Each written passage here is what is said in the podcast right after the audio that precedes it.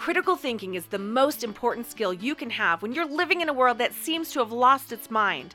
Everyone out there is trying to tell you what to think. I want to teach you how to think.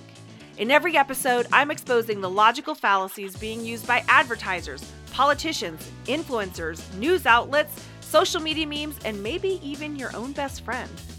Warning listening to this podcast will cause you to see bad thinking everywhere. Welcome to the Filter Through a Brain Cell podcast.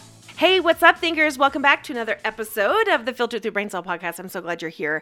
And I'm so glad you're here for part six of the episode, the mini series that we're doing on how to argue and debate and do it well. So let's start off with a quick review of a fallacy we covered earlier this season the argument against self confidence. So hit pause if for just a second if you want to test to see if you can define what it what the argument against self-confidence is Okay, so the argument against self confidence fallacy happens when someone attacks their opponent's self confidence rather than attacking their argument or the evidence they're presenting. They'll ask questions like, Are you sure that? Or did it really?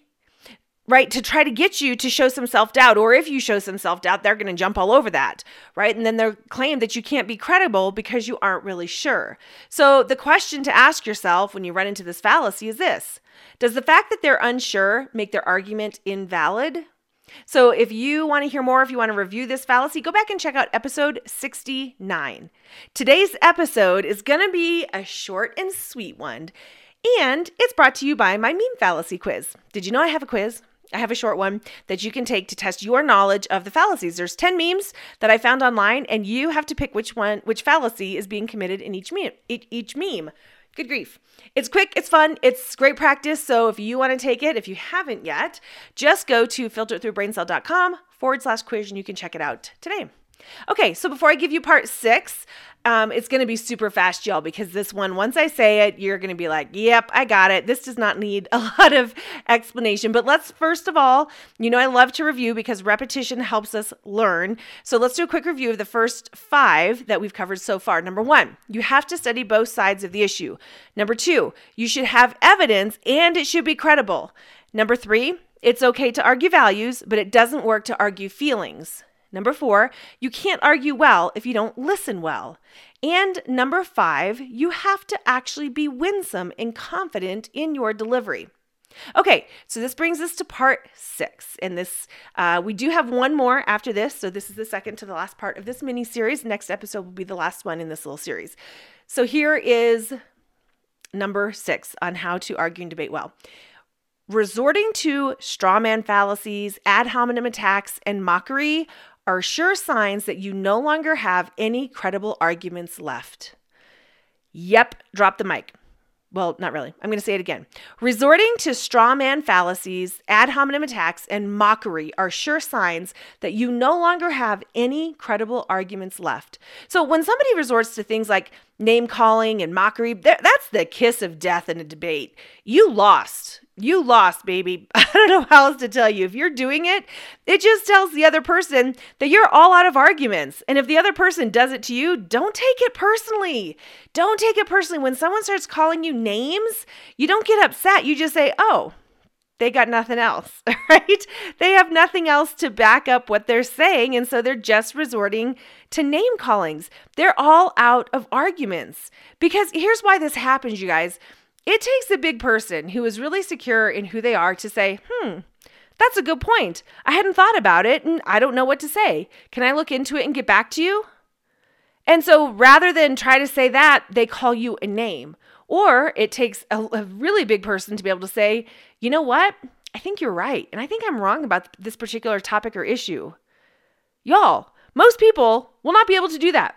Even when you are you have proven them to be wrong, they will not be able to admit that they are wrong. So, what do they do? They resort to personal attacks. Okay, but not you. You're not going to be that person. You're not going to be that person that resorts to personal attacks. You're not going to be the person that goes to straw men, that makes ad hominems, that mocks somebody else. Uh, and I, I can't tell you how often I see this in you know, there's just a ton of them, a ton of memes, politics, like these comment political commentators. how many times do they just resort to mocking the other person or the quote unquote other side? And it's like, come on, say something valuable here. Say something worthwhile. Make an argument. Don't just call them dumb or, you know, stupid or whatever it is that you're calling them. That just it looks it looks dumb. And honestly, when I see this happening in a debate, I just start to kind of cringe because I'm like, oh, it's over. It's over and you lost because you don't have any arguments. You don't have anything else to say. You're all out of arguments and now you're just resorting to personal attacks. So, for you listening to this podcast and listening to this mini series, that's not going to be you. You are not most people because you are learning these skills now and you're going to be able to think well, you're going to be able to think right, you're going to be able to communicate well, and you're not going to resort to that stuff. All right, that's it for today. Join me next episode when we are going to wrap up this mini series with number seven for how to argue and debate and do it well. And remember, when you learn how to think, you will no longer fall prey to those who are trying to tell you what they want you to think. And it all starts with asking one simple question Is that really true?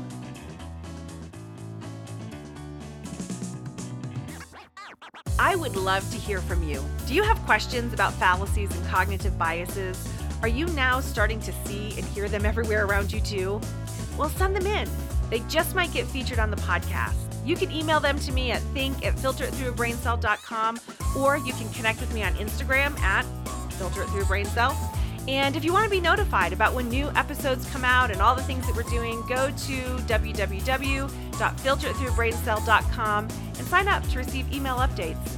I would love it if you would help us on our mission to teach society how to think well. Please subscribe, leave us a review, and share this podcast with people in your life.